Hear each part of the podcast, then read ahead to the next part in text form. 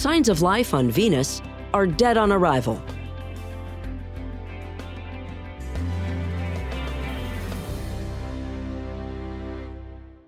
Scientists recently detected trace amounts of the gas phosphine in the atmosphere of Venus.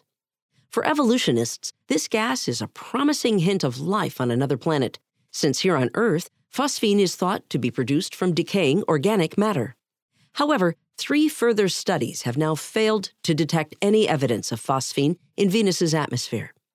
Though secular scientists are desperately searching the universe for evidence to support their belief that life may have evolved elsewhere, the Bible says that planets, stars, and other astronomical bodies were created for signs and for seasons, and for days and years.